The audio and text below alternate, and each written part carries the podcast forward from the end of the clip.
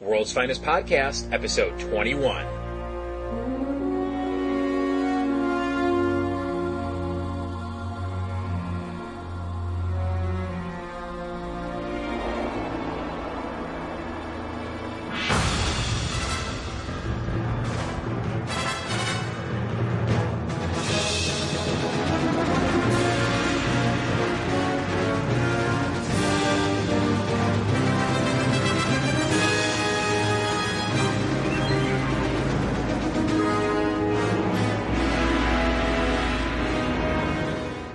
As always, I'm Michael David Sims, and with me is James Doe.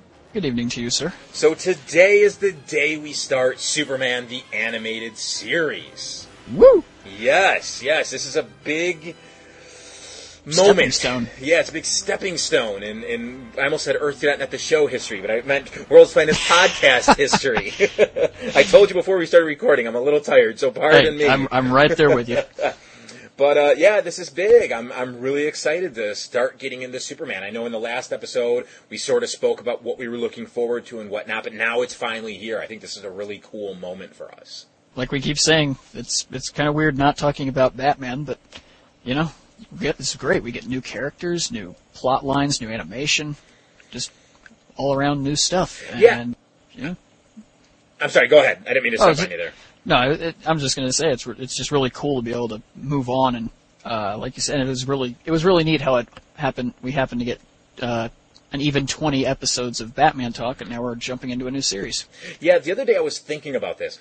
It- you know, Batman the Animated Series is really where uh, the DC animated universe began because everything spawns out of that. In truth, that was the very that's the cornerstone. But if you really think about it, Superman the animated series is where the show, pardon me, where the universe really started to spread its wings. Because in Batman, there were no crossovers with anybody. We, it was all Bat villains that we saw. But here, in Superman, there are so many things that that are introduced that become super important to the universe down the line. We get Yes. Brainiac, side, Luthor. Those three things right there become major elements of Justice League.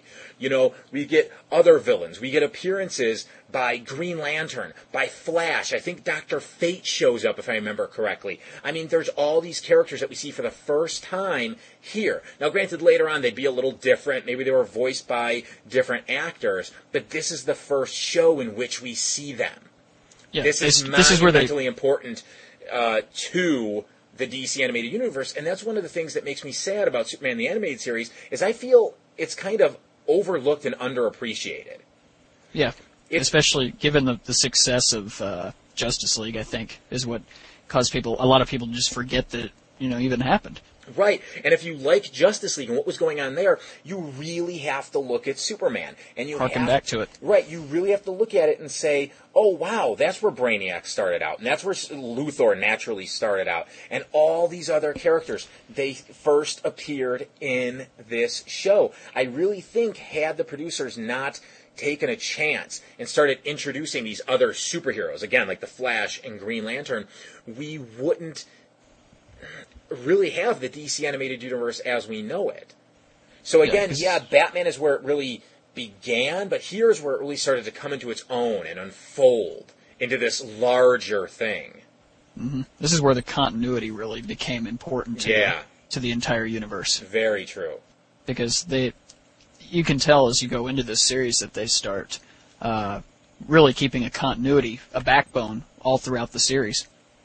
Mm-hmm. And uh, and then we like you were talking about Flash and Green Lantern. Batman shows up in Metropolis Yep. in- very shortly from now. Yeah, and then Robin does later. Um, uh, doesn't Batgirl show up at one point, if I remember correctly? Yep. Or does Uh, Super? Wait, is it Batgirl Look. appears in Superman, or is it Supergirl appears in the new Batman cartoon? Which way is it? I can't remember, but I know that Superman has to go to Gotham, uh, team up with Robin at some Right. point. So. But I can't remember which cartoon that is. I think it's Superman. I'm pretty sure it's Superman. yeah, I think it's Superman too. Um, but yeah, I mean, the crossovers start happening. As you said, the continuity really starts to uh, not necessarily come together, but later on, it harkens back to use your words starts to take this shape. show, right? Yeah, I mean, th- again, the show is so important to everything that's going to come later. In my mind, it's almost more important than Batman the animated series. And I know that's going to get us a ton Well, of emails. Trust me, uh, I, they're I each know they're that. each important in their own ways. Definitely, it's really where it became a universe. exactly. Enough gushing. Shall we get to emails? Yes, I think so. We should. Okay, and our first one today is from Eric, who writes, Another great episode of WFP Gents. Can't wait to start listening to the next era in DCAU. Well, you won't have to wait very long. Yeah, here you go. I do have a question and or suggestion. During the run of Superman the animated series, WB Animation started to also bring out the Gotham Knights Batman cartoons, and after the first team up between Batman and Superman, there began a new title sequence for the new Batman Superman adventures. My question is, which theme will you have uh, will you play when starting WFP for Superman the animated series and Batman Gotham Knights? This is actually something I've been asking myself. Right. but we're not I don't think we're really sure, are we? Um, I know what I'm doing. Oh, you do. Yeah, what we're going to do is, you know, there were points where I was considering altering our opening theme to reflect the show that we're currently reviewing.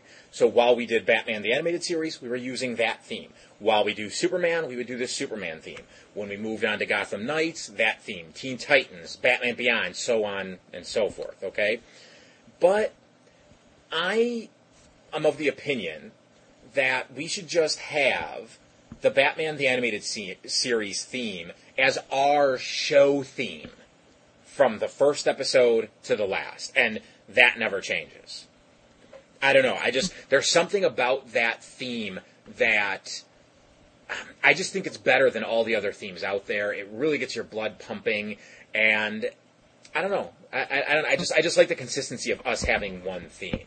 What's funny though is that if we were going to start that trend, it would have started with this episode. That's true. So, and they're already listening. You know, what we're probably about you know ten uh, minutes in at 10 this point. here, yeah. You know, so they already know the answer to what theme has been played. I mean, I like I said, I had considered the the multiple theme thing, but And I, re- I I'll be honest, I, I was really pushing for that. yeah, you were. But I, you know, it's hard. It's hard to argue with having a consistent theme because, but uh, I will just say that I the uh, new Batman Superman Adventures theme might be the best in all of the DCAU, where they combine the Superman, uh, the, orche- you know, the orchestral theme of Superman and the orchestral theme of Batman, and basically combine it into one uh, one score, and it's a really epic sounding song. And I really dig it. I love the Justice League theme too. But like I said, and like Mike said, it's it's nice to have a consistent theme throughout. Now, now, who knows? Maybe okay. We're recording this. Let's let's pull the curtain back. We're recording this on Thursday, the thirty first of January. This episode won't air until what? Uh, Wednesday, February- this February 6th. fifth, February sixth? sixth, Six, sixth. right. I'm sorry. So in between now and then, I may change my mind and go. You know what? Yeah, our opening theme really should reflect the show that we're discussing. So then this whole conversation becomes moot. I don't like because I am on the fence. I see the point that it would be nice to use those, you know, a different theme, but at the same time, I, as I said before, I like having one theme from start to finish. I, I don't know. I mean, I will literally have to decide come uh, midnight on Tuesday as I head into Wednesday because that's when I'll put the finishing touches on the show and I'm starting to upload it. So I have a couple of days to decide. So we'll see. Okay.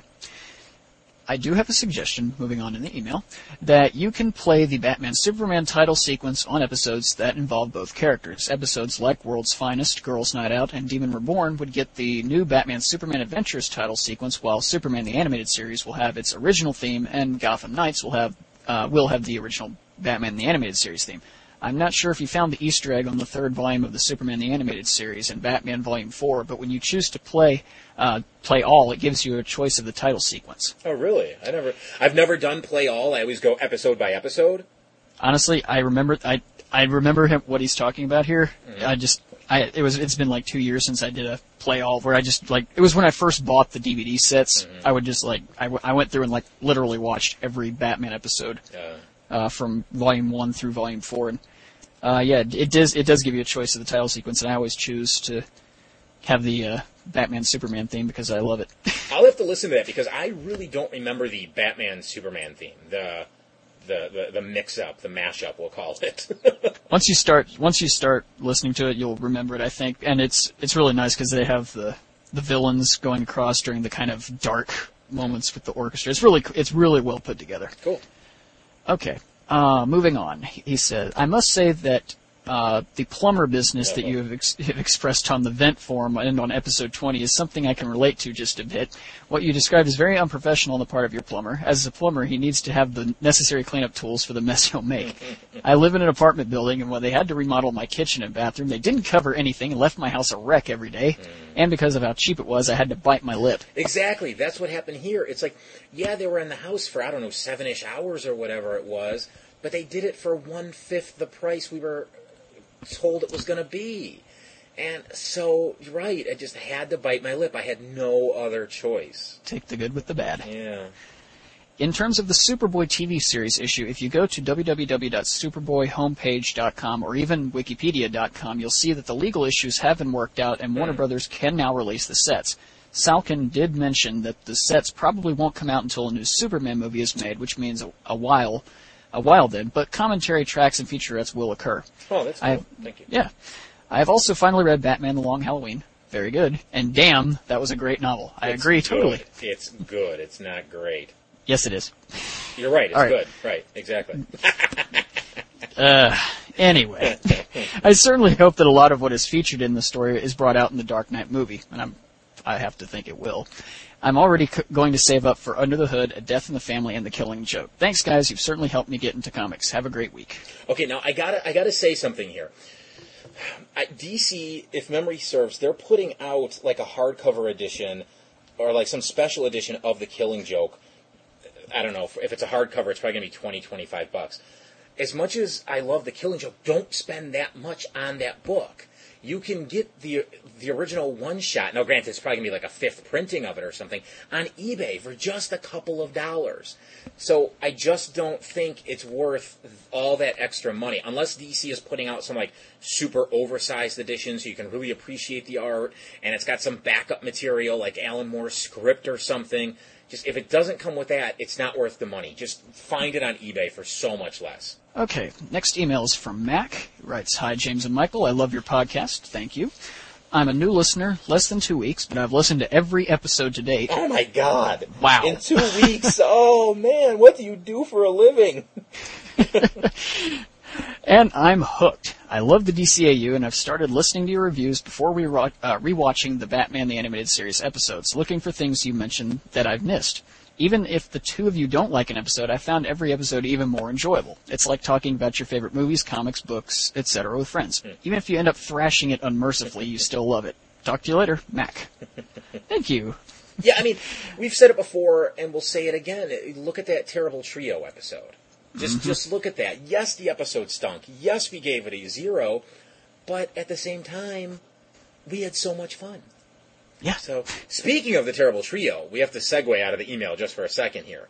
Oh dear. Okay, now, now, granted, this is airing after the fact, but, but, but, but, for those of you that caught it this weekend on uh, the WB Kids Network or whatever it is, on the Batman, they have aired a brand new Terrible Trio episode. In this one, though, instead of it being a bunch of uh, highfalutin fraternity brothers going around thieving, it's three people who stumble upon the man bat formula and become a shark, a fox, and what looked like an ostrich. I couldn't quite tell what that was. Or was it, It was a it was supposed to be a vulture, but Oh, is that good what it God, was? But it was good God, it looked whatever. No, it wasn't an ostrich. The head was the head was uh, red or Oh, whatever. okay. But yeah, it was it. It looked very effeminate. Let me just say that. So if any of you caught it this weekend, um, write in and let us know what you thought about it because, Because we're not going to watch it. no, I, we- I, I am, I am. Oh, you I am going to Okay. watch it. We're not going to review it, obviously. That's not in the universe that we cover. But um, I'm definitely going to watch it for sure. I mean, I have to. It's morbid curiosity. It can't be worse than what we've already seen. It just can't. Um, maybe it can. Who knows? th- that's a that's an incredibly scary thought. I mean, one of them is a shark man that can uh, walk out of water, so there is a problem right there. Oh, I love Tim's new avatar over at the, uh, the Earth. Oh my forums. god, that's that's brilliant. I mean, granted, okay, I did make it for him upon his request, but it's just this funny image of the shark guy kind of leaning in sideways, almost, almost, you almost expect him to go hello, and then just keel over and die because he's out of the water. Um, but yeah, again, I'm, I'm putting the request out there. If you caught it this weekend, write in and let us know what you thought. Let us know. Yeah. In fact, you guys, I'm putting this out there. You guys can review it for us because we'll never review it. Again, it's not in the continuity of of the things we cover. So it's up to you guys to review it for us, and we'll read that email on the air. If you want to put together an MP3, we'll play that on the air too. So, anyways, uh, let's get back to the email. Okay, our next one is from Christopher, who writes, Hey guys, I was just listening to this episode, and you were talking about Star Trek The Next Generation Oh, episode. we should note that the subject line is about episode nine, so he's going way back. Oh, okay, yeah, right. Um, and uh, the episode Chain of Command, where you said that David Warner played a Romulan named Gul Madred. Uh, David Warner's character is a Cardassian, not a Romulan. Romulans look like Vulcans, but are more sarcastic and more sinister. Just thought you'd like to know. I love your podcast, and I'm a huge fan of BTAS and Gotham Knights. Yeah, that all falls on my shoulder. So thank you, Chris, for writing in and letting us know. I completely screwed up. I can't believe it took this many episodes for someone to call me on it. but uh, yeah, I I really do appreciate uh, you correcting me. Yeah, and I have no way to correct him on that because I have, I have no, no idea about anything Star Trek. So, okay, and our final email today is from Aaron, who writes, "Greetings from the last frontier, that is to say, Alaska. I have to say that this is one of the best podcasts floating around cyberspace. Appreciate that." I have loved, or I've followed it from the beginning, but this is the first time I've written in. Between work and school, it's a wonder that I have time to listen to the podcast. Between work and, And- school, I'm surprised James has time to record the podcast. yeah, really. I thoroughly enjoy the podcast and I'm eagerly awaiting the Justice League segments of the show, but hopefully the Doctor Fate, the Flash, Batman, and Green Lantern episodes of Superman, Superman will tide me over until we get there. Hey, you were right. Doctor Fate does appear It was, yeah.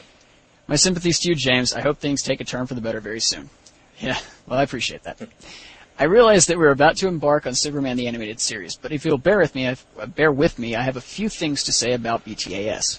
First of all, I have a soft spot in my heart for BTAS. I remember getting up on Saturday mornings and sitting in front of the TV and watching Batman, then later Superman on Kids WB. As I got older, cartoons lost their appeal, as I sorry to say hap- happens to most adults. Present company accepted, of course.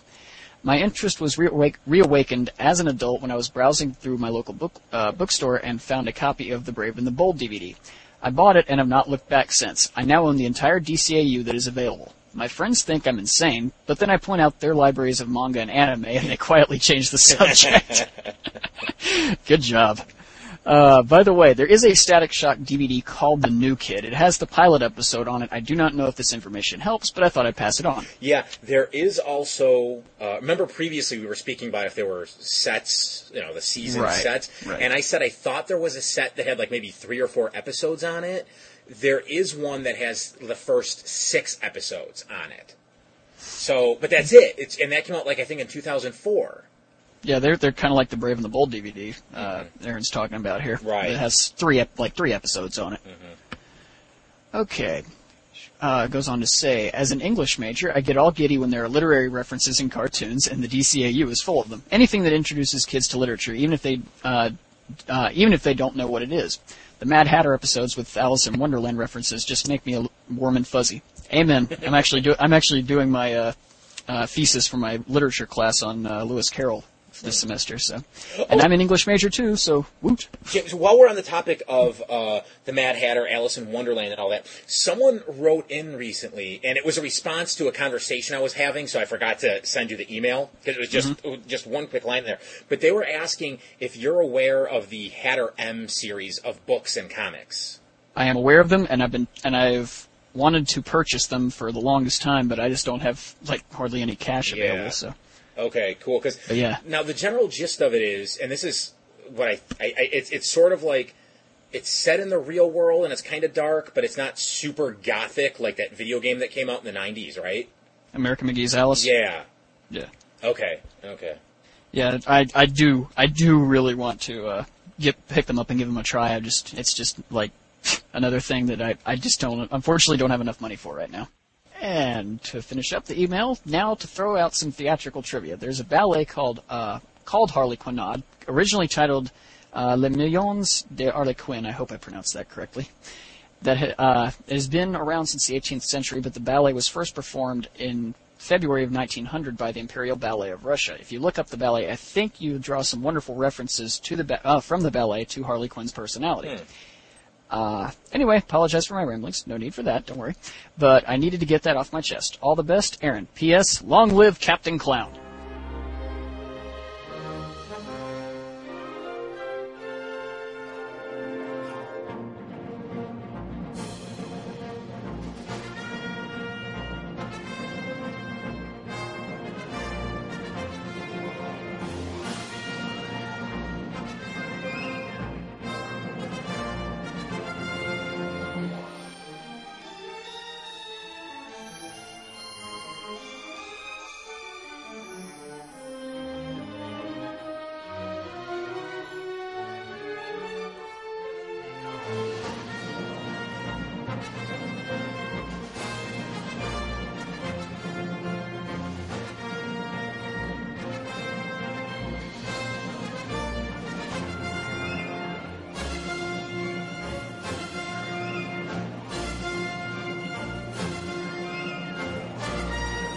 So today we're here to start our discussion about Superman, the animated series. And the first three episodes are actually sort of like a mini movie called The Last Son of Krypton. And this is really the origin of Superman, how he came from Krypton, how he ended up in Smallville, and how he uh, ended up as being Superman over in Metropolis. And this one starts out uh, with the first episode, I thought the uh, producers took a very big chance here by making by setting the entire first episode of this three-part series on Krypton. We never see Superman. Yes, we see Baby Kal-El, but we never see Superman. We never see Smallville or Metropolis or even Earth. All we get is Krypton, and we follow Jor-El as he's trying to save this planet. And he knows it's dying. He knows what its ultimate fate is going to be but no one on the High Council is listening to him. And the reason they won't listen to him is because there's this information net that all information is filtered through. And the, all of the population of Krypton trusts this information net, who is called Brainiac. So right there, we know if you know anything about Superman lore, you know things are screwed up because Brainiac's not a good guy. Um, and basically, Jor-El is trying to investigate uh, as to what's going on. He's trying to figure out why Brainiac is lying to the population of Krypton because he's telling them, "Oh no, Jor-El's information is wrong. He's, you know, there, there's human error along the way. Trust me, I know what's going on." And as Jor-El's investigating, he's the one that figures out that Brainiac is lying. And is it ever really said why Brainiac is letting Krypton die? Because yeah, because if if they found out, if, and he, if he uh, uh, like confirmed that Uh, yeah. the Jor-El's stuff uh, or his theories were true, then all the council would be frantically sending Brainiac on a on a quest to make an escape plan, and he he wouldn't have time to get off the planet himself. Right? That's- and I use I use the word himself loosely there. Right, right. You're right. I completely forgot about that. So what he does is he starts downloading all of the information, literally every bit of information on Krypton into himself and he sends it up to this satellite version of himself. Again, as James said, used loosely. And the satellite goes whoop and zips away. It's it's getting the hell out of there. And Jor-El has to run from the police um, because he's broken into like the central core basically, and uh, it, it looks like he's trying to destroy Brainiac. Brainiac's framing him basically, which I thought was a little odd. It's like it's the end of the world, dude. Why are you trying to frame anybody? You know what I'm saying? Yeah. but anyways, so jo- Jor-El rushes home and he he meets up with Lara and he's like, "Look, honey, remember that plan we had where you know like the worst case scenario?" And she's like, "Oh my god!" And so we know what that is. It's to put their baby in the rocket and send it into space, into uh, uh, towards Earth, of course. Um, and uh, so that's the end of Krypton right there. The planet explodes, and Baby Jor-El heads off into space. It goes into like a uh, almost like a wormhole from like Deep Space Nine. You mean And- Baby Kal-El? What, what did I say? Jor-El? Jor-El. Pardon me, pardon me. Right, I meant Baby Kal-El. He heads off into space. Sorry about that. Uh, goes into the wormhole, and with him actually goes chunks of Krypton, which of course will become Kryptonite. And that's the end of the first episode, really. Then from there, um, in the next episode, it's it's we're we're in Smallville. We see Martha and Jonathan driving down the country road, and the rocket lands. I thought that was neat. Normally the rocket crashes, but in this case it actually lands. So it was like, hey, look, Jor-El actually put a landing gear on this damn ship for once. But anyways, um, the ship lands. Martha finds it. She's gaga over this baby, like she always is. You know, she decides to name it Clark after her maiden name, and Jonathan's like, oh, I don't know if we should keep this. Well, jump ahead about 16 years, and we see Clark Kent sitting in class, daydreaming. And, um, James, can you help me out here? I'm growing a little vague as to what happens next. Well, this is where we're introduced to Lana Lang. Ah, yes. and uh, you know there's a and there's a scene where uh, they're outside the school and Lana and Clark are just are just chit chatting and then Clark you know uh, tells Lana that you know he's been feeling really weird lately he's been he's been able to hear things that nobody else can hear and see things that nobody else can see as in seeing through walls so uh, he then hears some uh, it was a bus that bro- like its wheel fell off or something. It was an RV. or RV, yeah, right. And he hears it off in the distance, and he he tells Lana to call an ambulance because there's about to be a crash. So he runs off with at you know top speed, of course, and it's faster than any human can run. And he goes and he he saves these people from this RV that has just crashed into a tanker at a gas station, causing a massive explosion. And Lana, once Clark emerges from the wreckage with everybody safe, Lana's like, you know, the fire didn't even touch you. So, and he was like, yeah, that's what I've been talking about. so, you know, then they go back to the Kent household and, uh, Clark basically wants some answers. He wants to know why he can do things that nobody else can.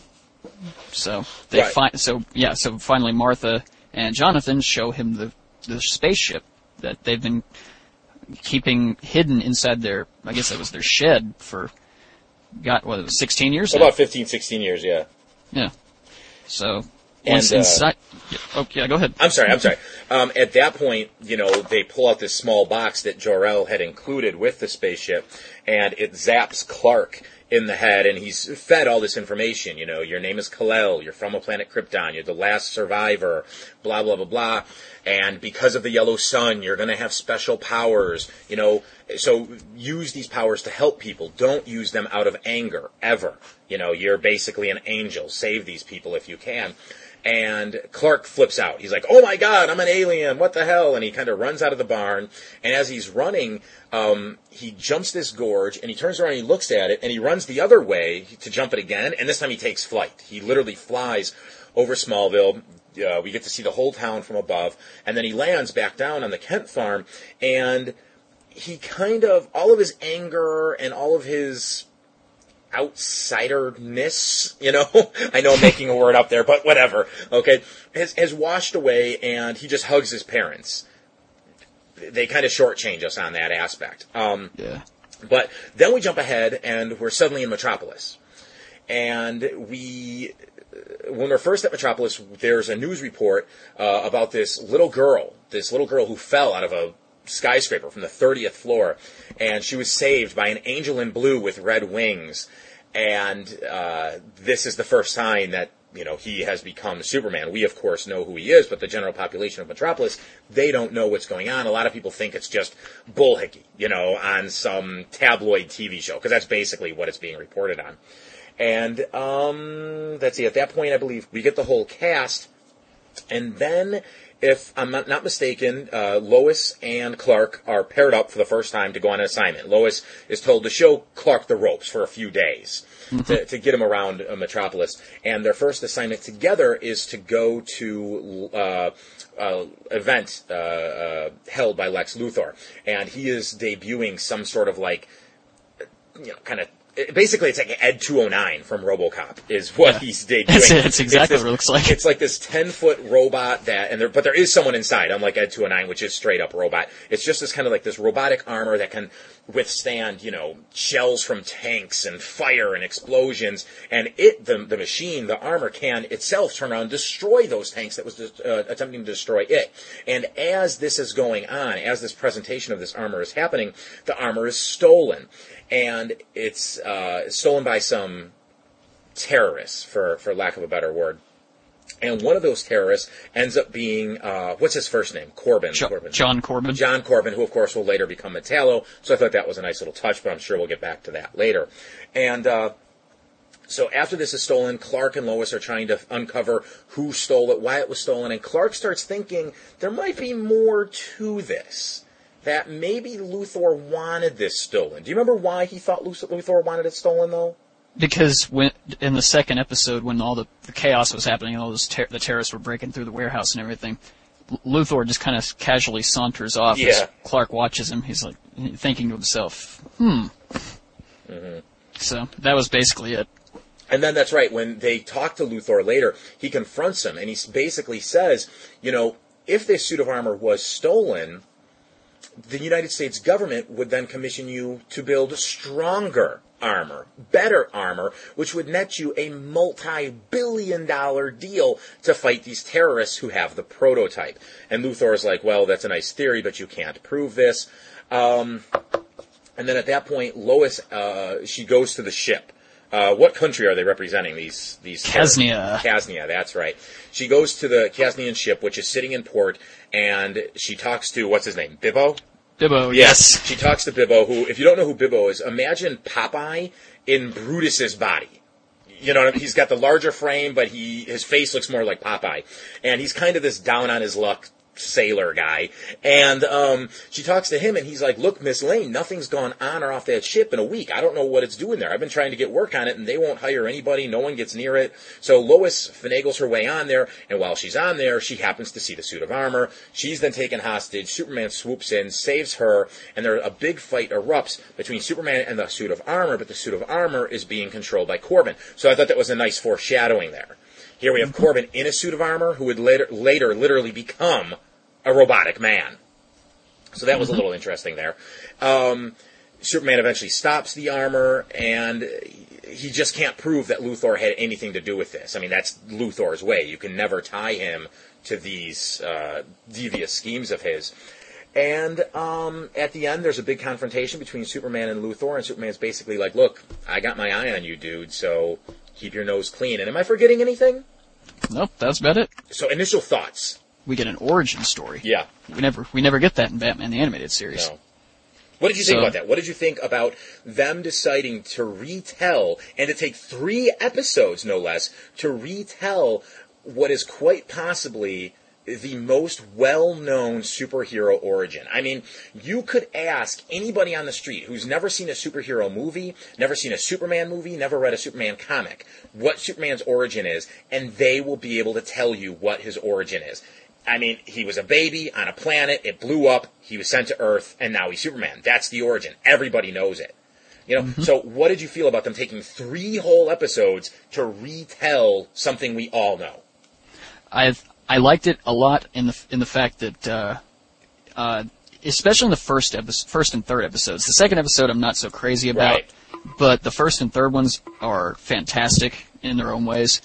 Uh, the first episode we get we re- we basically get kind of a an action story with Jor-El. He's kind of like an action hero. Yeah, that was very fun. that was. Yeah, and he's got he's he's a gen- he's clearly a genius, and he has he has some moves to go along with it. So it was it was nice to see him trying to fend off the all-knowing computer while you know basically trying trying to save the planet.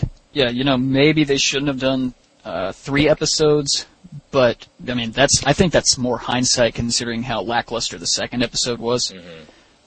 But uh, you know overall I liked it because I think it's it was important to, uh, I guess, establish uh, Clark Kent, uh, Kal-El, Clark Kent, Clark Kent, and Superman uh, with the young viewers who maybe maybe didn't know the, the origin of Superman back when this debuted. So, I thought it was it was a great risk they took, and I think they, for the most part, they pulled it off very well. Yeah, I agree with uh, most of what you're saying there. Um, it's, you know, it, it really, they could have done it in one episode, but the fact that they didn't, I think, did help the series along because it allowed them to introduce a lot of concepts and a lot of characters that would come back later. Again, Brainiac. We, we get, I mean, right from the get go, he's now the series villain in my mind. He he didn't destroy Krypton, but he uh, he allowed everybody except one person on that planet to die. I mean, Jor-El had a plan to get everybody off that planet, and that was everybody goes into the Phantom Zone. Jor-El would then get in the rocket, fly to Earth, and re- open up the Phantom Zone gate and let out all of the non-criminal Kryptonians. That was his plan to save everybody. The rocket was really meant for him. But Brainiac didn't allow that to happen. There was no time to to implement that plan because Brainiac was fighting Jor-El. So right there, Brainiac just allowed billions upon billions of people to just perish. So from this point forward, he's clearly the lead villain over Lex Luthor and even Darkseid in my mind. So I like the fact that they set that up. And then in the second episode, I would have liked to have seen more of Smallville. I would have liked to have seen Clark telling Lana about his powers. I, I mean, he tells her about the powers, but really show them off to her. The flying, the the heat vision. We, you know what I mean? Super strength, something. Right, just Yeah. something. Because the second he lands and hugs his parents, he's then in Metropolis. So I did feel that the second episode was a little weaker, and there could have been more Metropolis, but that's okay. We, we're introduced to Clark Kent there. We're introduced to the Kents. We do get Lana Lang. Uh, Pete Ross is briefly introduced. And then, you know, in that same episode, we end up getting Lois, Jimmy, Perry, the older Clark, and then we get Lex Luthor, and then we get Corbin, and we understand how Metropolis works, that Lex Luthor is the ruler of this uh, world. Not the world, but of the world of Metropolis. Um, he flat out says it. He says two thirds of the population work for me, whether they know it or not. And I thought that was a great line. Um, so you know, you really couldn't get all of that in one episode without it being rushed. Um, they probably could have done it in two episodes, I think. Um, but I, I like the three episode structure. I just do wish that that second episode was a little stronger. Right from the get go, it's they changed up the uh, the origin story a little bit because Brainiac was never present on Krypton when it exploded Correct. Right. in the in the comics. right. but you know, s- still, I think it was, I think it was a good change. I I think they pulled it off extremely well, uh, and because you can t- you can you really hate Brainiac right from the start there. Yes. So even if you never knew anything about Brainiac, you can basically hate him. uh, Again, I use the word him very loosely there. Uh, you can hate it just with all your heart and soul, uh, watching what what it allowed to happen. Right, yeah. I mean, had they introduced Brainiac in a different way, let's say later on, episode 4, 5, 6, 20, it doesn't matter, and just introduced him as some alien entity, uh, computer entity, a robotic entity, uh, organic entity, it doesn't matter, that collected data from planets and then destroyed them or allowed them to be destroyed, we wouldn't have felt as much of a connection to him. We wouldn't have felt how evil this bastard really is. But because they introduced him in the first episode as the thing that allowed Krypton to die, as I said just a little while ago, he is now the big bad of the entire series. Mm-hmm. You do not like this son of a bitch, and you understand why Superman wants to pound the bloody hell out of him every time he sees him. Because had Brainiac not been evil, everybody on Krypton could have potentially survived. and they make him progressively more evil every time they show him. Yeah, they do. and they really do. And even and all the way into uh, uh, the one appearance he makes in uh, the Superman Batman adventures, where they cross over for a couple episodes, and into Justice League. So they, yeah, they def they definitely did uh, Brainiac very well by by making him the uber villain at the beginning. Um, what next? I mean, shoot. I don't know. I guess- what, do you have to say? Well, uh, I think they made they had to have made a lot of Jack Kirby. Uh, I guess God, what's the word I'm looking for? References? Uh, well, references, but I was going to say uh, uh, homages. okay.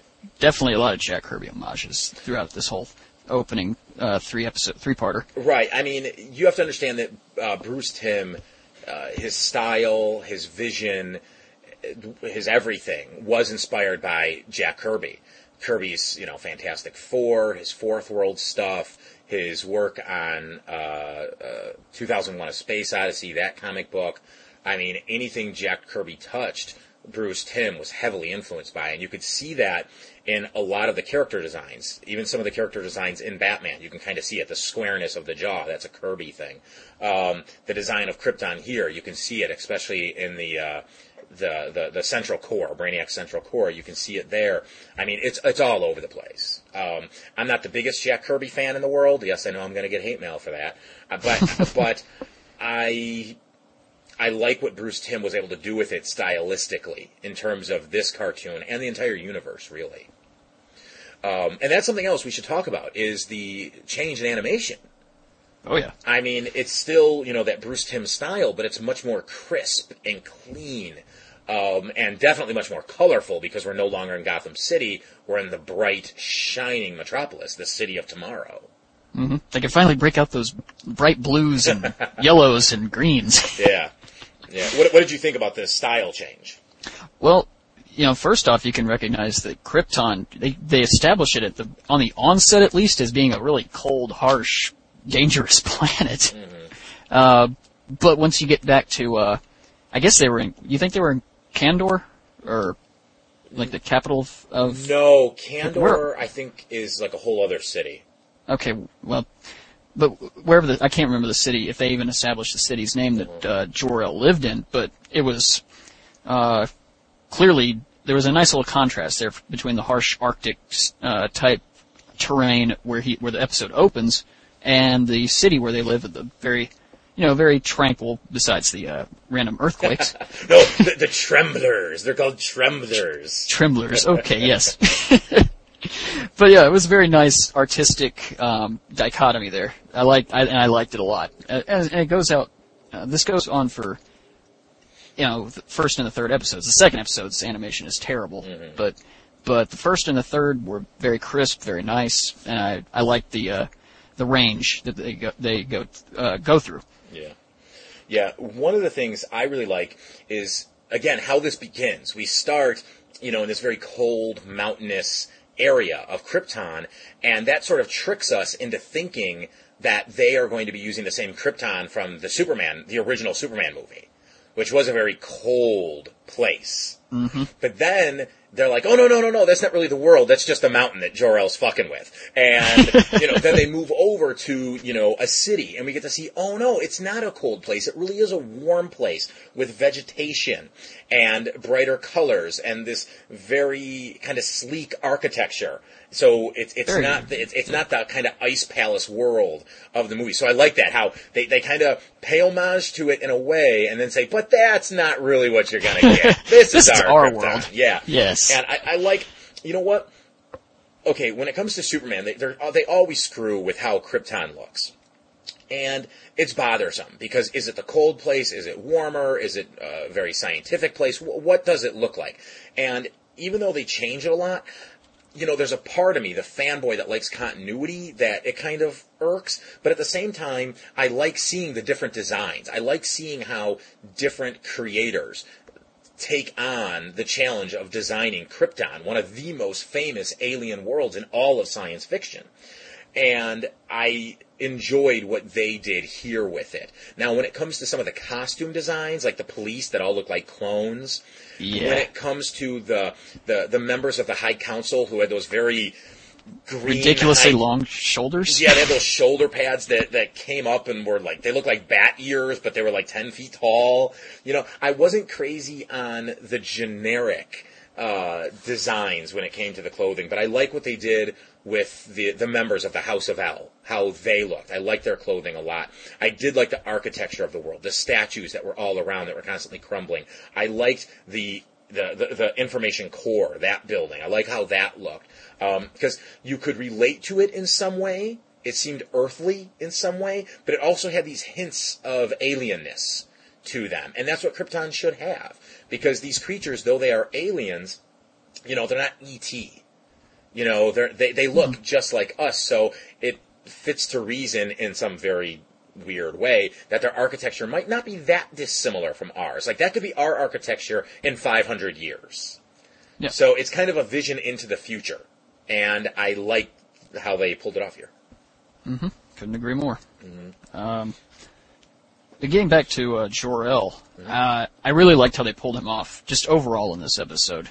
Now, who did his voice? Is that Shooter McGavin, Oh my god! the guy from the the? Is that who that is? No, it was. I don't think it was him. It was. uh You know, I'm never gonna remember. Because you know what I'm talking about. The guy from what? Which which uh, Adam Sandler movie was that? Was that Happy Gilmore or was that the golf one? Uh, What the hell was the golf one? And Jenny's not in the room. Oh, that was uh, that was Happy Gilmore. Okay, there you go. I thought it was Shooter McGavin, but maybe it's not. But yes, thank you, Jenny. She's yelling from the other room. hey, do you know the actor's name who played Shooter McGavin? Do you know his name? What? She says it's Christopher something. I don't think that was. So I don't think it was the same actor. It's weird. I'm looking up. I'm looking on the uh, cast list here on Wiki for Mm-hmm. the animated series, and it doesn't say anything about Jor-El. Oh, oh well. That's weird. Someone will write in and let us know. Yeah.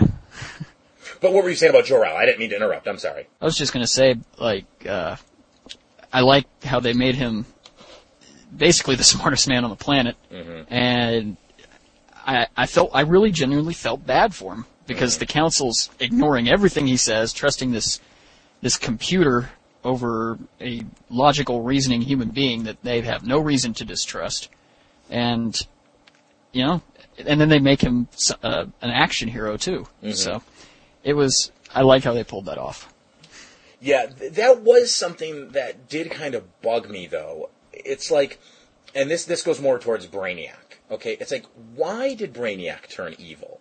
I mean, I can understand the people of Krypton trusting this computer that has never failed them, at least as far as they know. But what happened to Brainiac that made him, or it, we should say, that way? They don't fully explain when it became sentient, why it decided that the planet wasn't worth saving, and all this and that. I mean, I know he explains, as you pointed out earlier, why he did what he did, but why did he become evil, thus allowing that to happen? Do you, do you see where I'm coming from? Yeah, yeah, I do. It's not Um, like he was some alien computer that they found and didn't fully understand and they thought they reprogrammed but really had this secret agenda. No, this was something they built. They built Brainiac. So what made it switch?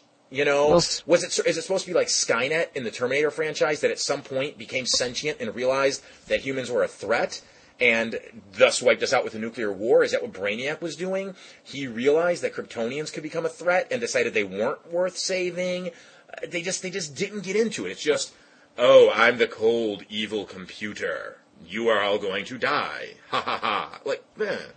I, I Well- just didn't understand that. it's just I don't know. I don't know about that. I really don't. I just know that you know as the series progresses and as the DCAU progresses, you know we find out that he's there. He's basically an existence to destroy everything and collect all knowledge. And once once that's complete, that's it. That's, Yeah. His program is complete. Yeah.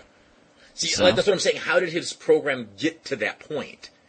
You know, when did he decide? Hey, I'm going. To. See, to that's the thing. you He, know- he's yeah, he's like he says in the in that epic Justice League episode where where he he uh, combines with Lex Luthor. He says, "I was created to to do this to destroy to destroy all things and collect all information." So you know, it's like when well, when did that happen? Who created him? Yeah, is there something we're forgetting? Is there something in the Superman the Animated Series episodes where they give a little more history about the character? Maybe they say he wasn't created by the Kryptonians. I mean, it's been a while since I've seen all these episodes, so a lot of these are going to be very. Uh, not necessarily new, but very fresh to me. I'm going to be looking at them again for the first time in a long time. So maybe they give a little more backstory about Brainiac, but I don't remember that happening. And Yeah. if it's not said, then how can they then retcon his origin to be this is how I was created to destroy all of you and become some information core? I, I don't get that. Yeah, I don't know. I don't know either. But I want to say that they do kind of uh, revisit it somewhere in this in this series, but I don't know off the top of my head. One of the things that does always bug me about the Superman mythos, and they do it here, is how much Jor-El and Kal-El end up looking alike. I don't like that. I don't know why it bothers me, but they look identical. I mean, their hairstyles are different. If you look at, you know, grown-up Superman and his father at the same age, Their hairstyle is different, but their body's the same, their face is the same. I understand that there should be some similarity. I do understand genetics. Well, you know, basic genetics that you learn in high school. But I, I understand how genetics work, is what I'm saying. But I don't like the fact that he's basically just looks like a clone of his father. Does does this bother you? Does this bo- bother any of our listeners out there who wouldn't mind writing in and letting us know? It always irks me. No, it does bug me, and this is something I I complain about in anime a lot because when you have a when you have a character who's a a distant ancestor, or I should say a distant uh, successor to somebody, they always look alike, and it's like I don't I just don't get it. It's like there's no creativity whatsoever in in the character design. Yeah, and it it does it does me a lot. Yeah, it's like do something a little different with him. I don't know. Give him a handlebar mustache. Give him, you know, blue hair or something that sets him apart. But if you're going to give him the square jaw and the dimple and the, you know, the black hair, he's going to look like Kal-El when he's older. And I, like again, I understand there being a similarity, but to have them be identical, it's irksome. It's absolutely def- irksome. They definitely have to have the same hair color because both uh, Lara and Jor-El have the same black hair color, so that's under that's understandable. Right. But other than that, yeah, you have to have some kind of dissimilarity. Mm-hmm. So But oh well, oh well. That's that's Yeah. just sort of that's not necessarily a nitpick at the cartoon per se, at but it's it's Just more of a complaint exactly about the mythos. I mean, the only time I've ever seen a difference, honestly, was the original Superman movie. That was it, you know, and obviously that was two different actors playing it, so that's why they don't look the same. But anytime it's been drawn, be it in animation or the comics, they are always the same in face and general build. Um, but I, but whatever. You know, I, like I said, when it comes to this cartoon, I forgive it. Um, I did like though, speaking about Krypton, I did like Kal-El, baby Kal-El, playing with a little white puppy. Mm-hmm. I loved that. I mean, that that was great. now, it, again, it's been a long time since I've seen these episodes. Throughout Superman the Animated Series, do we get a Krypto? I don't think we do. Okay. Okay. I, was- don't think we do, but I. But you know, there's probably a listener who says yes, and he's going to scream at us. But I don't remember Krypto ever showing up in Superman. there was a small part of me that was hoping they would have put the pup in the rocket. Because they put Kal-El in there, they put that uh, little box in there that shoots Kal-El in the face earlier and feeds him all the information. But I was hoping they would have put the puppy in there. Don't let the puppy die. The puppy doesn't have to die. He can fit in the rocket. Give him a companion, you know. Yeah, seriously. And then and then it would have been cool. You know, what could have happened was the rocket opens up and the puppy scampers away because he's afraid. And then some years later, he comes back. You know, like, oh look, Yeah. here's the super dog that no one knew about in Smallville. I don't know. It's silly. I mean, the whole the whole Krypto, the super dog thing, you know, the whole super animal thing is ridiculous. But if you're going to introduce a white Kryptonian puppy, bring him to Earth. Let's see him. Come on, you can't. Seriously, because everybody, you know, everybody who knows anything about uh, the Superman mythos knows about Krypto the Super Dog, and when they see the little white puppy on Krypton, they gotta think, well, it's Krypto. Yeah. And then all of a sudden, oh wait, he's dead. Yeah, I was like, aw.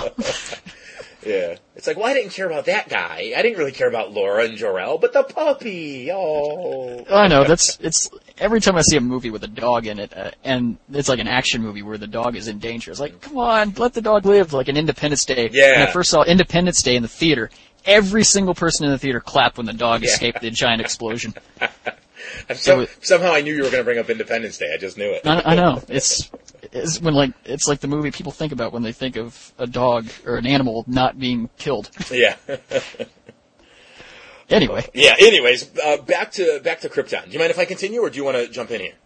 uh, go ahead. Okay. I'll jump in, in with the animation in a second. Okay, there were a couple of nitpicks I had when it comes to um, logic, I guess, and that's okay. Jor-El he escapes from Brainiac's central core. He dives out the window. He tumbles down the side of the building, and he limps, literally limps back to his house, the the House of El, and he gets there limping before the police do on their rocket cars.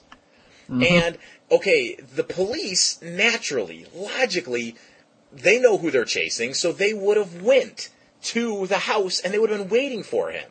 So for them to show up like 20 minutes after he limped there was a little ridiculous. I mean, I understand why they wrote it the way they did. You know, he Jor-El had to get home first, but then they should have set up something else to explain why the police didn't go to Jor-El's house first. Why they searched elsewhere. Because where else is the guy going to go? He's going to go home to, to his wife and kid and father-in-law. You know, that's, that's everybody that's there. He's, that's where he's going to go. I mean, later on, they do set up that Jor-El and, uh, oh, what was the father-in-law's name? Oh, that was uh, Sulvan. Sulvan, right. I mean, later on, Sulvan does distract the police so they can launch the rocket. That was cool. But they should have had something else earlier to distract the police before Jor-El went home. Because it just, it, logically, it just doesn't make sense why they weren't waiting for him. They're on rocket cars. He has to limp two miles. You know, they, they would, they would have been waiting. I mean, Lara would have been serving them tea while they waited for Jor-El. That's how much time it would have taken. Um, And he stops limping in the right after he gets home. He just stops limping. Yeah, all of a sudden, he, he just worked that kink out. You know, I mean, Mhm. there you go. Now, another thing I have, uh, gripe wise, uh, is they keep saying that Baby Kal-El is going to, and not just Baby Kal-El, but that the whole plan, again, as I said, was Jor-El was going to go in the rocket, everybody else was going to go in the Phantom Zone. Jor-El was then going to fly to Earth. He says Earth, where he could then open the Phantom Zone. Okay, that was the initial plan. Then, once that's out the window because Brainiac's a douchebag, they then decide to send Kal-El to Earth. Why Earth? I just, I wanted them to explain why Earth was the destination. Why they didn't choose an uninhabited planet. I mean, because if the Kryptonians, billions of these Kryptonians, were just going to suddenly appear on Earth, as the initial plan was, what was going to happen to the six billion Earthlings? Do you see what I'm saying there? Mm-hmm. So I wish they would have said they would just would have said a distant planet. But if they do that, I understand there's a bigger problem because then Jor-El's just blindly shooting his kid off into space. You know? But I just have a problem with this them just arbitrarily saying it's going to be Earth and never explaining why it was going to be Earth. I much rather would have had them do it where they were going to send Kal-El to um, I don't know. Well, see, you can't do it if it's the baby. That's the problem. It has to be. Okay, here's here's the the fault in this. If they were all going to reappear on this distant planet eventually, it should be an uninhabited planet because otherwise the rest of the population is screwed up. You see what I'm saying? Right. They're, they're Right. just going to get wiped out. But you can't send a baby to an uninhabited planet, so you have to send them to somewhere else. You see? So mm-hmm. I'm torn there because I understand why they had to send them to Earth, but at the same time, it should have been a planet that was uninhabited. So really, here we go. I'm just talking this out. Pardon my rambling, but you know, this is the 21st episode. You're you're It's all used to strip. it by now. Okay, what they really should have done was had Jor-El. His initial plan was to he was going to send himself to the uninhabited planet, and all the Kryptonians would then be let out, and they could recolonize. But once that plan was shot out the window, literally, they Jor-El then should have said, you know what? I know this planet where I can send our baby, where I can send Kal-El, and so you could see him recalibrating real quickly the the trajectory of the rocket and where the wormhole was going to appear and all this and that, and that would explain why Kal-El ended up on Earth, but that's not that wouldn't have been the Kryptonians' destination because Kal-El knows what's going to happen to. Did I say Kal-El? Jor-El is what I meant to say. Sorry, I get confused. Jor-El knows what was going to happen to Kal-El. He says, he tells him in that message, you know, you have these superpowers because of the yellow sun. So all of a sudden, you're going to send these six billion Kryptonians who are going to be superpowered to this planet that's now going to overpopulate the planet because there's an, a, another six billion people on Earth, and all these Kryptonians are going to have superpowers. Hmm. You see what I'm saying there? So now you're going to Yeah. have these billions of superpowered aliens taking over this planet from these unpowered humans. There's there's a problem with that. There's there's absolutely a problem with that. So again, I just wish in the dialogue they just would have said that oh, I have to recalibrate the rocket. We'll send them to this planet I've been studying called Earth. It'll give them some weird powers, but if our baby's to live, that's the way it has to be. It's, it's you see where I'm coming from. I know I'm rambling. I know I'm on a soapbox here, but please tell me you see where I'm coming from. I do. I do. Okay. and I, I wish I could add something to it, but uh, you pretty much explained everything. Um, okay, it's before a Mobius strip. before you get into the animation, there's one more huge gripe I have with this. By all means.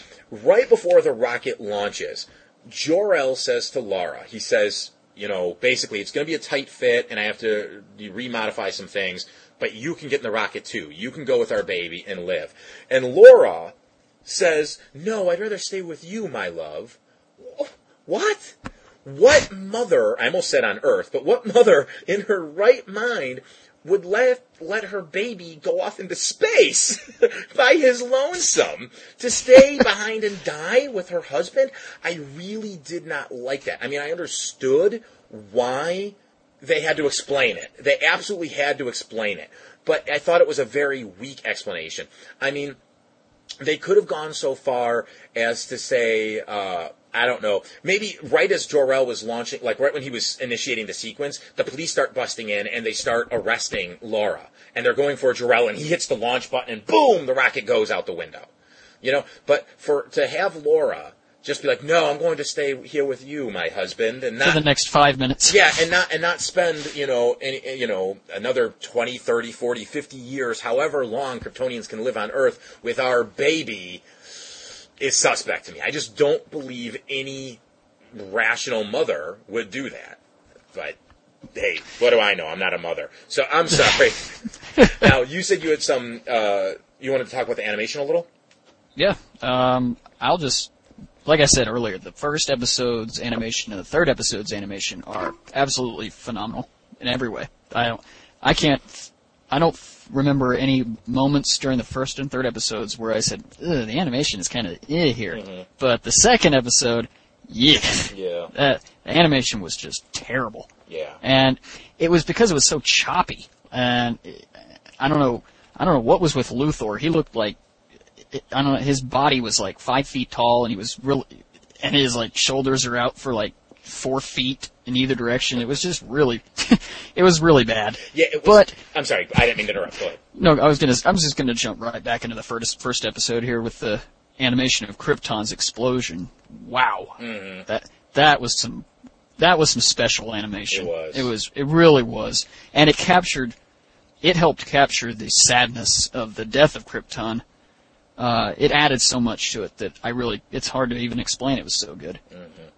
It was. I mean, this time when I watched it, this didn't happen to me. But uh, I'd say about a year ago, I rewatched this three-parter, and during the first part, when Krypton was exploding and Lara was deciding to stay with her husband, I got a little misty. I was like, man, this is sad. I don't want these people to die. I mean, I know they have to die because that's the Superman myth. But wow, I don't want this to happen.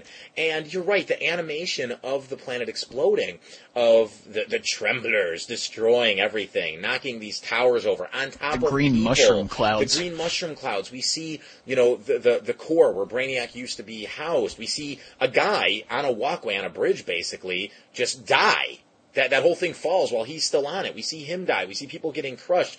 Uh, Again, the green mushroom clouds erupting, the ripple effect over Krypton as the rocket flies away, as this little baby becomes the last uh, uh, survivor of this now extinct world. I mean, it's very sad. And had the animation been weak during those like last two minutes of the episode, it there would be absolutely no emotion to it.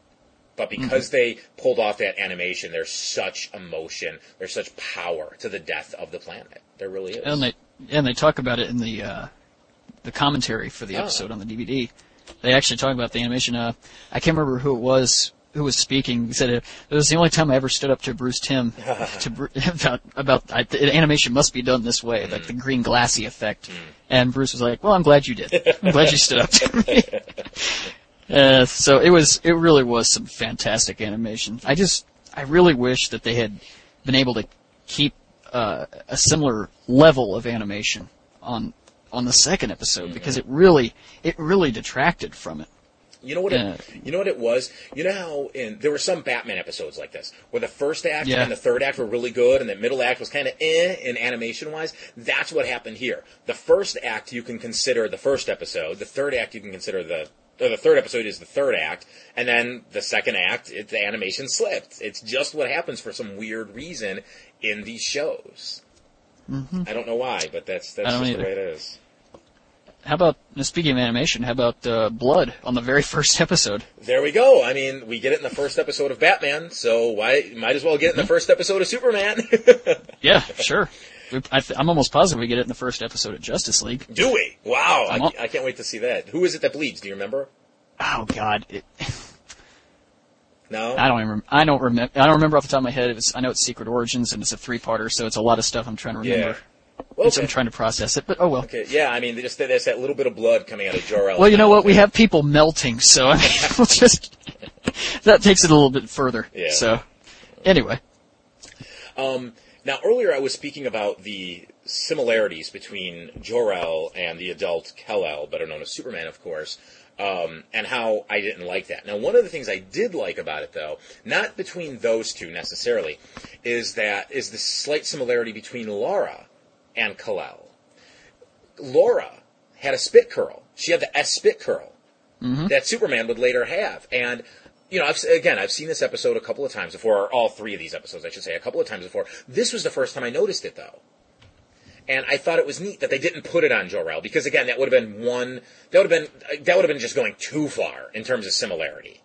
But the Okay. fact that it was uh, basically his mother's hairstyle and he took that, I got a kick out of it. I thought it was neat, and you know, like I said, it was just one of those little things that I just picked up on this time for whatever weird reason.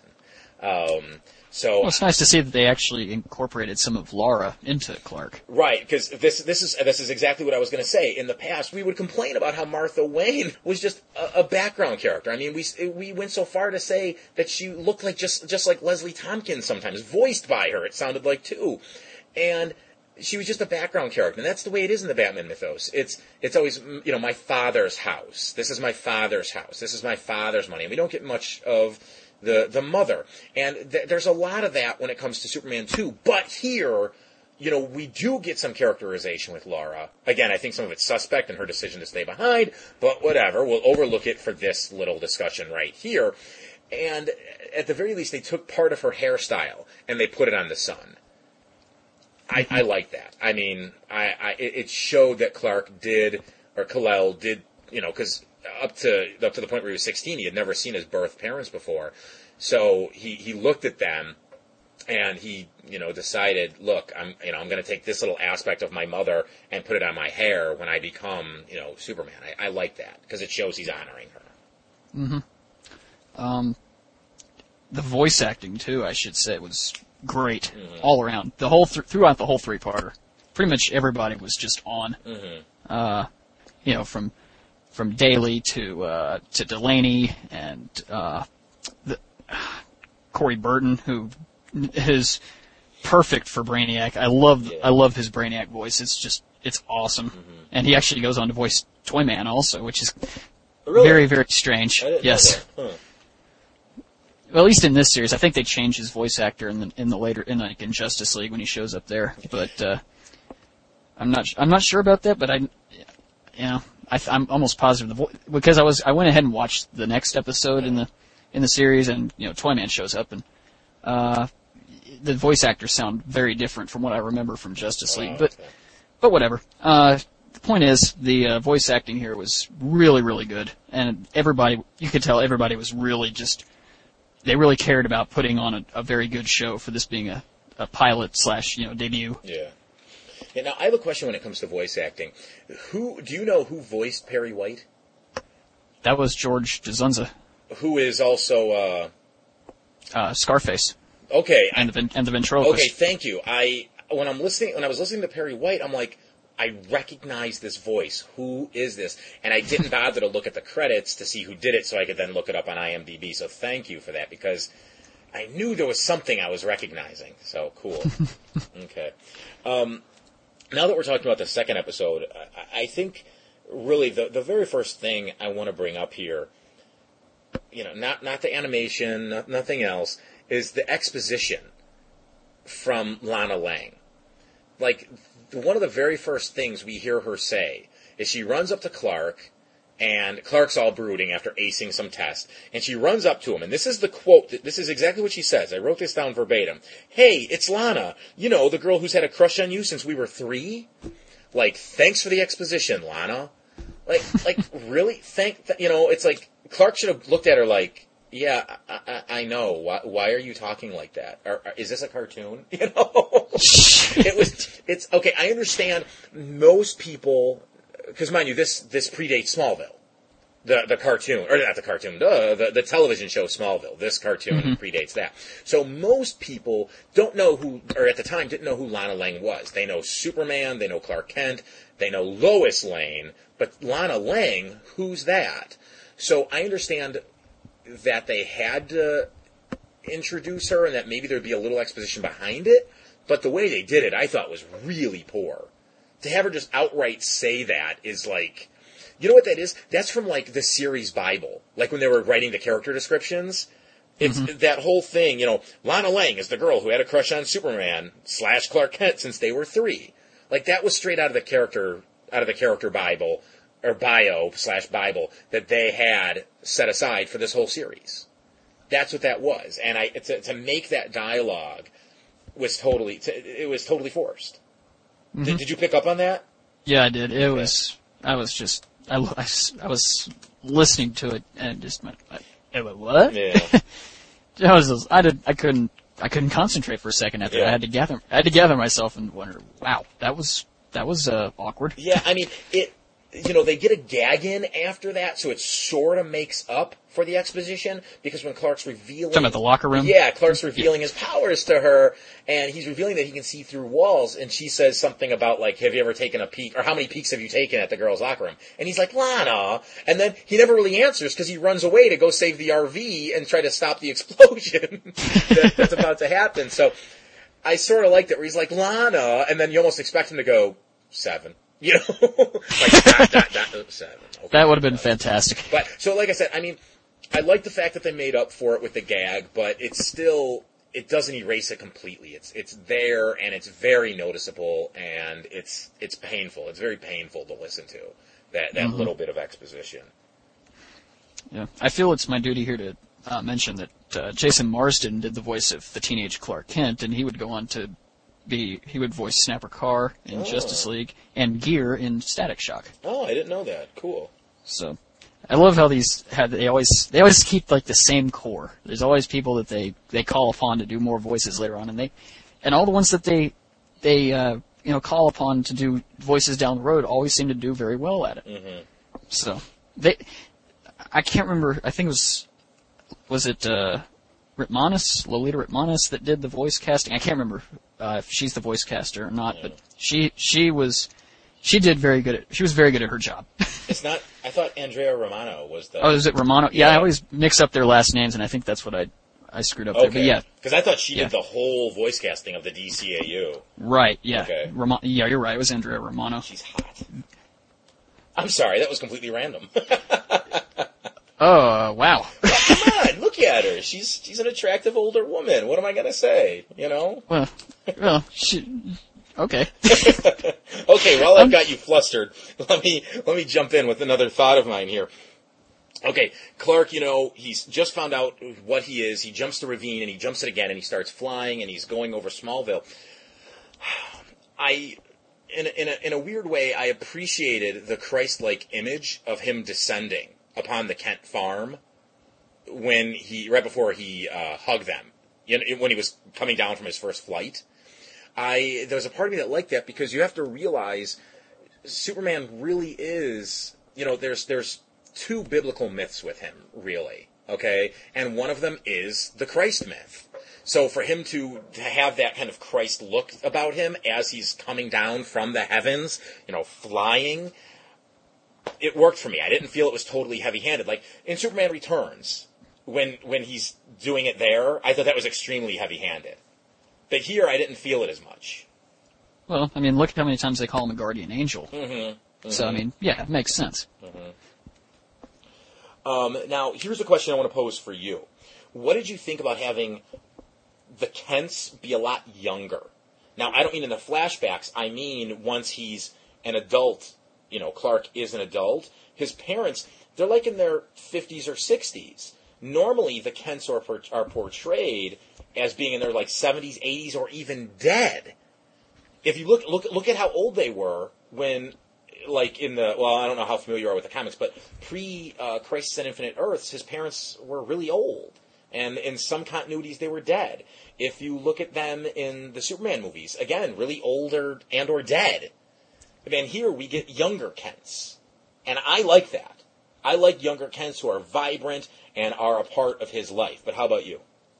Well, I can't comment on the uh, on the old thing because like I'm not too familiar with the, the pre-crisis comics and that as, as relates to the Kents, but I do agree with you. I like the fact that they were young because then they can come back and be part of the series for a long time. And it makes sense for them to reappear, even because if they were really old, then you know, as this as the as the DCAU progresses further and further, you, you, and they make another appearance because they do appear in Justice League, and you you would have to think, wow, shouldn't they be dead? Yeah. As morbid as that sounds, but you get you get what I'm saying. I hope. Right. Now, But yeah. I, am having a hard time remembering. I don't think this was the first time they were portrayed as being a little younger. In uh, the Lois and Clark TV show, were they younger there, or what, what were they like in that show? I, I don't remember. I have never watched an episode of that. Oh, really? I'm sorry. Not even I, when it I'm- first aired back in the 90s? No, I I just I never got around to you know watching an episode of it. Oh. I guess I I feel bad about it. I probably should I probably should have it at some point. Well, It's but not really that good. I'm just saying. I was just wondering if you saw it. Um, because I think they were portrayed a little younger there. But I, I could be wrong about that. So, if that's the case, I think this cartoon was picking up something from that show. Because, again, I, I don't know why else they would have made them young if it wasn't established somewhere before. I don't know. Because these are guys that very much love their continuity.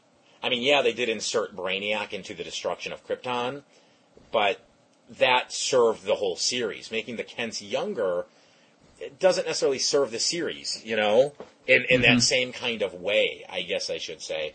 Um, and you'd think they'd stick with the older Kents, or even having Pa Kent be dead.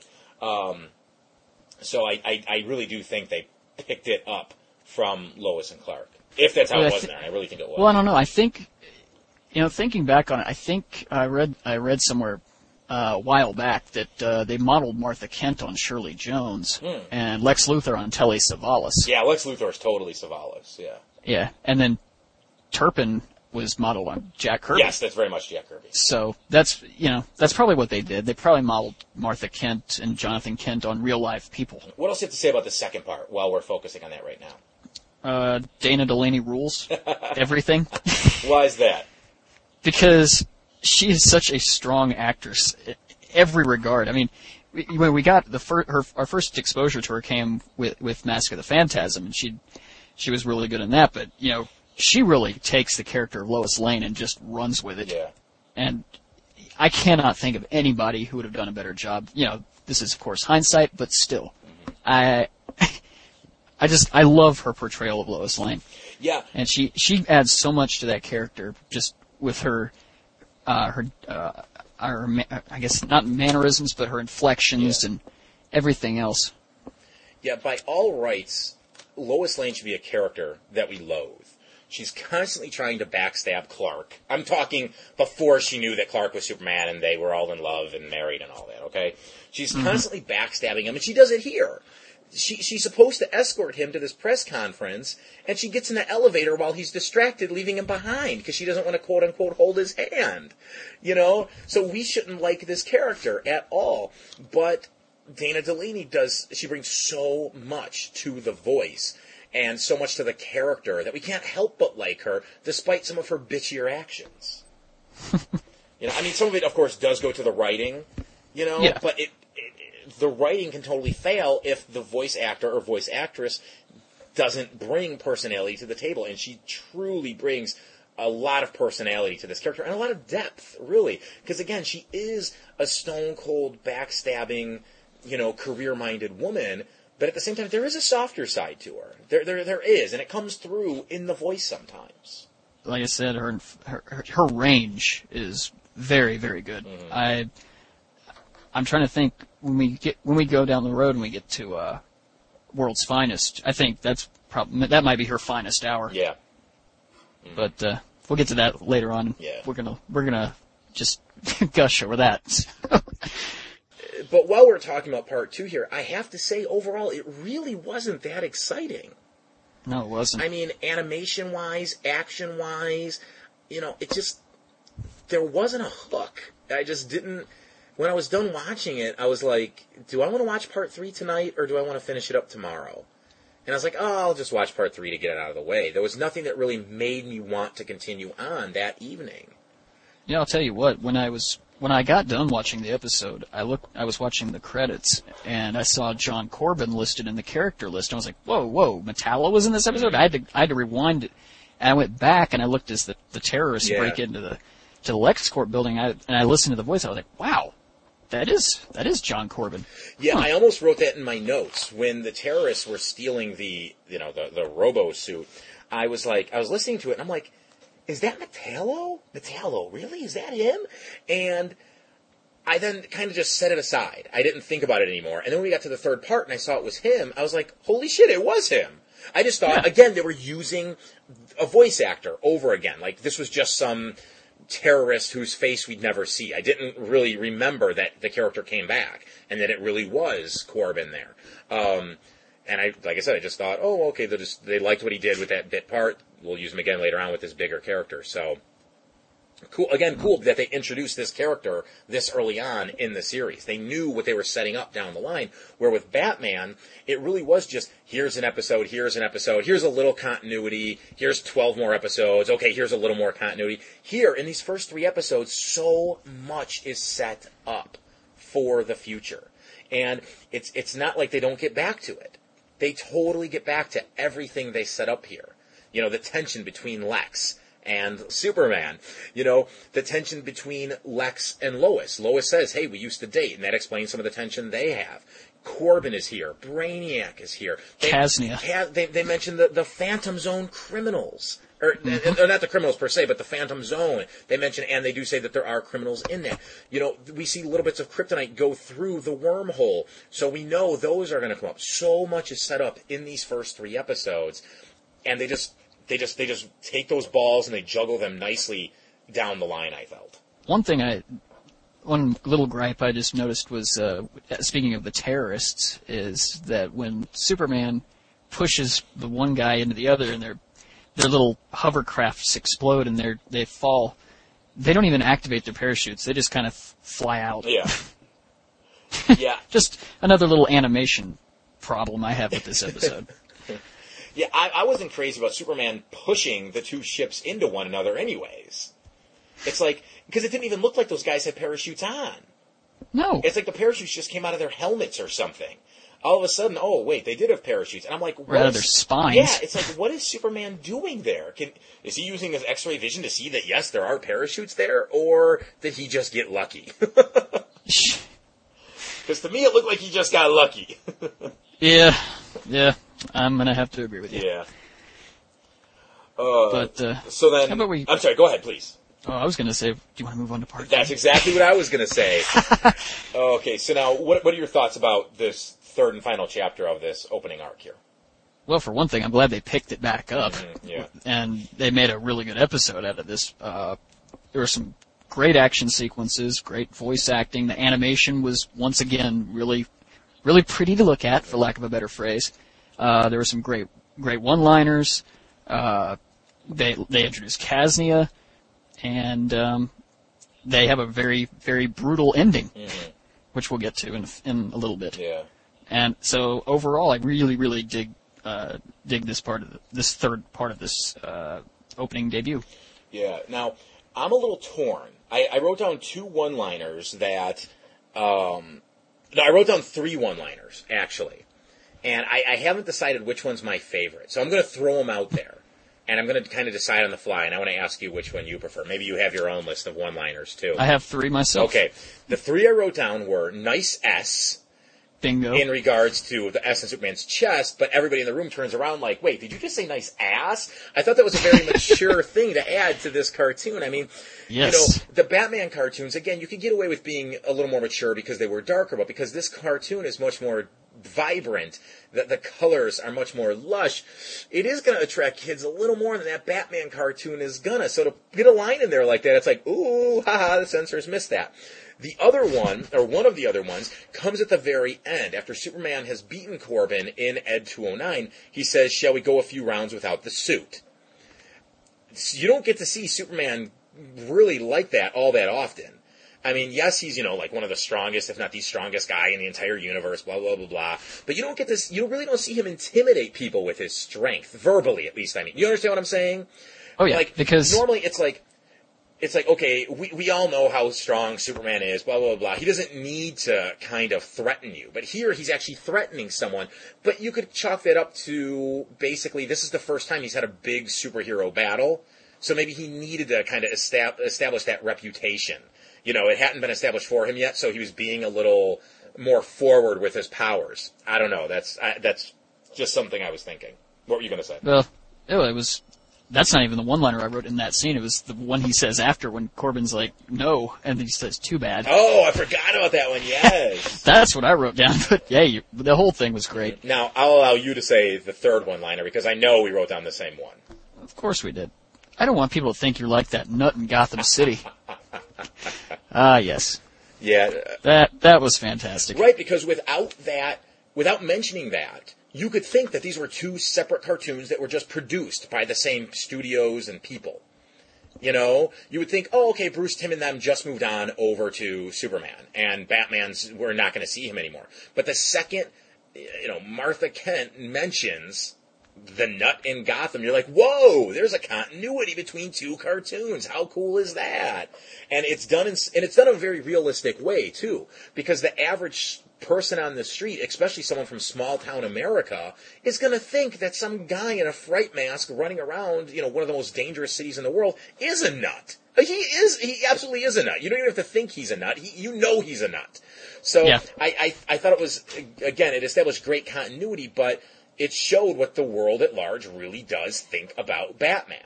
And that's assume, you know, again, there's that whole argument, you know, do they think Batman's a myth? Do they think he's a real guy? She obviously thinks he's a real guy and he's crazy. So I loved it. Yeah, which is probably an opinion held by many people in the DC universe. Mm-hmm. Yeah, yeah, including some of his, and I'll use the term loosely, friends. I guess the next thing we, that hap- that we that I can remember happening here that's of note was Lois mentioning that he that, or that she dated Lex. Mhm. Was that is that actually like canon? Did that happen in the comics? I do not know when it became canon, but yes, it is. Um, in Superman for All Seasons by Jeph Loeb and Tim Sale, uh, they were dating. Um, I think their relationship had just ended. In, um, I want to say, shoot, shoot, shoot, shoot, shoot. It was another one shot. Ah, shoot. There, there's a there's a couple of books where it has been mentioned that Lois and Lex were a couple at one point. And shoot, what is it? It's called Clark Kent. Shoot, it's a one shot where Clark Kent is framed for murder, and the only way that he can prove that he didn't kill someone is to admit he's Superman. Because he, oh, because think about it, Clark Kent doesn't have an alibi. Unless he says I was Superman, so I obviously couldn't have been at this scene of the crime. And I'm 99% sure in that book, and I, please someone write in and let me know the name of it. I know the name of it. I own it. It's in my comic collection. I just, for whatever reason, I'm blanking on it. So someone, yeah, definitely write in and let me know. But I could swear in there, we, it's, it's, I, we get to see Lois and Lex as an item. But I could be wrong about that. I could be wrong. But I know there's other points where it's referenced that yes, they were a couple very, very early on when Lex still actually had red hair before he went bald. They they were an item, but I, maybe that does date all the way back until the 30s and 40s. Maybe it's something that's slightly more modern. I don't know, but it is continuity now. Yes. Okay, well that's good. Then yet more continuity we're seeing here. At least uh, or at least homages to the comics. Right. Yeah. Because they didn't have to throw that in. They very easily, very easily, just could have left it that Lex doesn't like Lois because she won't date him. He doesn't like her because she's constantly digging into his personal affairs and trying to mm-hmm. make him out, trying to expose him as the criminal he is. But no, they added an extra element in there that there's this sexual tension between them. And you know what? I think it was even part, their relationship was even part of the, again, Lois and Clark TV show. I think they had dated in that show before Clark showed up. Hmm. I think so. But again, you wouldn't know because I know you said you didn't see it, so. But oh well. Um, then, of course, like I said earlier, we were introduced to uh, Kasnian operatives, and anytime they bring up Kasnia in in the DCAU, I love it because that's like that's been established as the the country that can do no good in this entire in this entire universe from from Batman all the way to Justice League. It's Kasnia is like the root of all evil, and ev they're they're embargoed, and I, that's another thing. Then I, I just thought about that off the top of my head. They mentioned an embargo uh, on Kasnia in this episode, in this part three, and they actually revisit that later in Justice League. I didn't even think about Do that they? until just what now. do they do? I don't remember. Well, they just there's remember the episode where Wonder Woman goes to Kasnia and uh, she like flies out around the town with the basically the princess of the country and um uh the Kasnia that's she's like the princess of Kasnia and uh they mention they actually mentioned the weapons embargo that they're under in that episode so huh. that was really cool too I do not remember that. Huh. so Is that- I guess you'll just have to take my word for Yeah, it is that part of Justice League or JLU? Justice League Okay, okay. I'm a little more familiar with JL, uh, JLU than I am with the Justice Mm-hmm. League cartoon. So, cool, cool, cool. That's neat. but one question I have about Kasnia are they supposed to be German or Slavic I don't know. I don't like, know. like their their their their accents just go up and down and up and down and up and down, and I never know where they're supposed they're like technically supposed to be from or modeled off of. Yeah, I, I just appreciate the fact that they're not Middle Eastern. So Oh, yeah. make them whatever you want. Just I'm glad they didn't go with the cliched Middle Eastern type of terrorist. That they went with some sort of Eastern European die-hard type. You know. Oh yeah, exactly. that. it was like. Die Hard. I, I appreciate that on so many levels because I'm tired of seeing the Middle Eastern bad guys. It's like, please, there's other types of terrorists in the world. They're not all from one area. Geez, stop it, please. So yeah, yeah, that was that was neat that they changed that up there. Um, now, one of the things, another thing I really liked about this was the instant animosity, not necessarily between Superman and Lex, but between Clark and Lex. The first time those two meet, Clark starts accusing Lex Luthor of being in on the theft of Ed 209.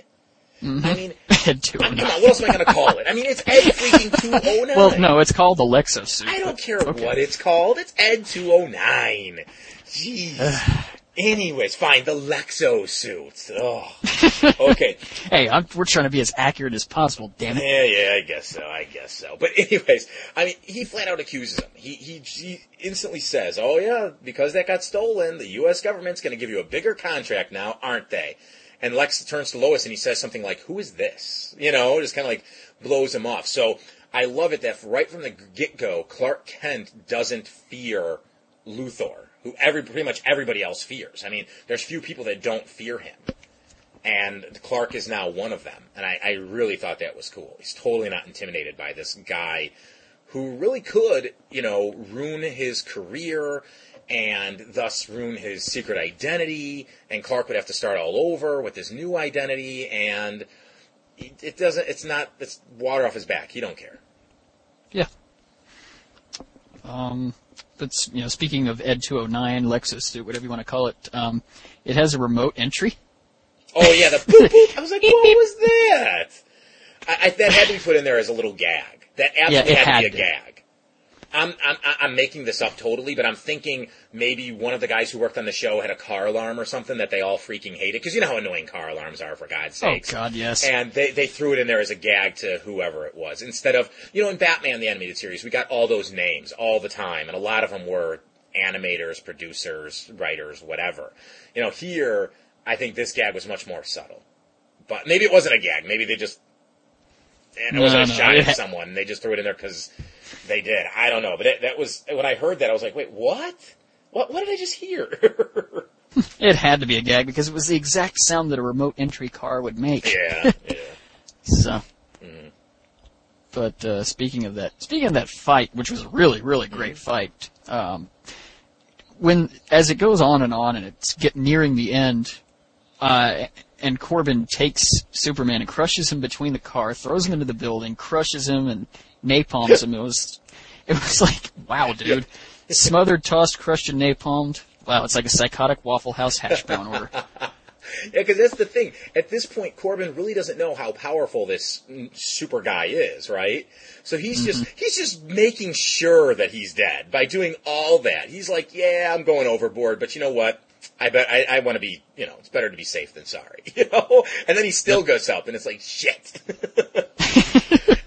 I, I appreciated how after that happened, Superman just destroyed the suit, just literally ripped the limbs off of it um, just here's an arm, here's another arm, here's a leg, and then blows it over off the top of the building. I didn't like that part. I didn't like him recklessly endangering everybody on the street and destroying property to, to finish the battle, because at that point he really just could have ripped Corben out of the suit. But I did like how he dismantled the suit, because he was pissed off. I mean, if buildings dropped on him and fire raining on him, and he's like, screw this, I'm tired. Rip, rip, rip, rip, rip, you're done. So. But would you like to go in? Please? Yeah. Please say. Please say yes. Now, uh, but again, I, I you know I have to bring up a, a gripe I have with this third part. Mm-hmm. When Lois gets abducted, Corben pulls a gun on her. She sees the suit. He's like, "I wish you hadn't seen that." And she's like, "Me too." He pulls a gun on her. Next time we see her, she's tied to a girder or something, and she's still alive. Why were they waiting to shoot her? She's on a ship. Who the hell is gonna, Especially- who's going to hear a gun going off on a ship that large? You know, I mean, I, I mean, off the ship. You understand what I'm saying? Everybody Right. that's on the ship is a terrorist. They, they're not going to flinch at a gunshot. They're, like, oh, okay, our leader just killed someone, no big deal. But no one off the ship's going to hear that. It's too loud. It's it's it's it's it's too uh, structurally sound, and nothing, no sound is going to get out of it. Bibbo isn't going to hear it. He's too busy bumbling over where he is. and getting a soda. Yeah. Technically, it was a soda. You got a soda. Oh, yes. Soda. Yeah. Yeah, and it's even worse though because they in the next scene, uh, Lois is like when she's tied up. Lois is saying, "Look, I have I know this guy and he's going to be here. If, if he'll he'll call the cops and he he's going to know that I'm uh, something's wrong." And then he says, "Lady, if anybody knew you were here, then they would have done something by now." Right. So it's like, wow, it's they established that he should have killed her already. Yeah, it's like, oh, we're just waiting for that alien to swoop in. Right about crash. There we go. Like, a little weak there. It's definitely a little weak, I thought. But again, I understand why they can't kill Lois Lane. I'm not advocating for her to be shot in the face seven times. That's not what I'm saying. I'm just pointing out the fact that it was uh, the second the gun was pulled on her. That's when Superman should have flew in. Corben should have ran to the suit. The fight ensues. There was really, you know, no need for her to get tied up like that and for them to wait it was ridiculous. Mm-hmm. But anyways, Ugh. what else? What else about this one? Well, I guess I could mention the ending when uh, the Brainiac satellite is discovered. Oh, I forgot about But- that. That's right. In fact, I almost turned the DVD off because it, it kind of fades out and then fades back in. I was like, Mm-hmm. "Oh, this is over," and I literally start to hit the power button, and then it started coming back on. I'm like, "Oh, it's not over! Whoa!" Of course not. You can't. You can't just wonder what happened to Brainiac. so yeah, these aliens pick up uh, the the Brainiac satellite uh, in their spaceship, and Brainiac uh, eviscerates them. yeah. They, there's like pink blood on the wall that gets splattered in the. I guess they could get away with it because they're aliens and it wasn't red blood and everything, or gut like human guts splattered on the wall, but it was still alien guts being splattered on the wall. So then the the thing like basically forms what could loosely be called a uh, body and implants itself implants himself into the spaceship, Yeah. and that's the la- and that's what we see last, which I thought was really cool because it it allows us to it reminds the audience, hey, look, Brainiac is still here, There- he's alive. There's a threat coming. Yeah. Mm-hmm. Again, setting up what would come later. I totally dig that they did this with this cartoon instead of again just going episode to episode as they did in Batman. So, what do you score the Last Son of Krypton? Well, let's see. I graded each episode separately, and then I took an average of all of them, and I I came out with an eight. Okay. So I'll go with that. That sounds about right. I'm going to go with a seven. Um, I, I really have to say that I think the second episode, the animation in it, and the lack of excitement really brought it down. If it would have been, if they could have tweaked that one a little more, I definitely would have given this an eight, maybe even a nine. I'm afraid we already have a window washer. Oh, the silent treatment, eh? Well, I don't know what you thought you heard out there, but I know what you can prove, and it's nothing.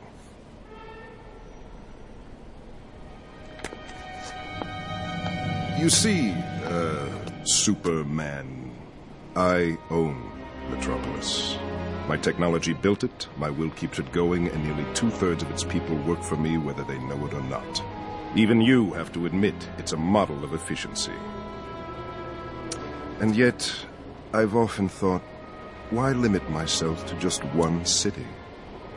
A being with your abilities could be very useful to me on a, shall we say, global scale. Why don't you float on in and we'll discuss it? Say something!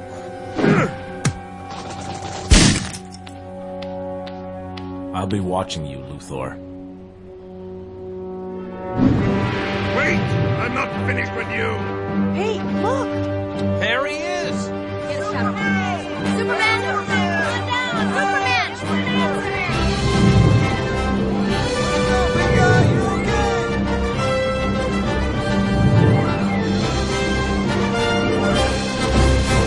Feedback in the form of emails and MP3s can be sent to feedback at worldsfinestpodcast.com. That's feedback at worldsfinestpodcast.com. Next time on World's Finest Podcast, we'll discuss five more episodes from Superman, the animated series. Those being Fun and Games, A Little Piece of Home, Feeding Time, The Way of All Flesh, and Stolen Memories. For James Doe, I'm Michael David Sims saying thank you for listening to World's Finest Podcast.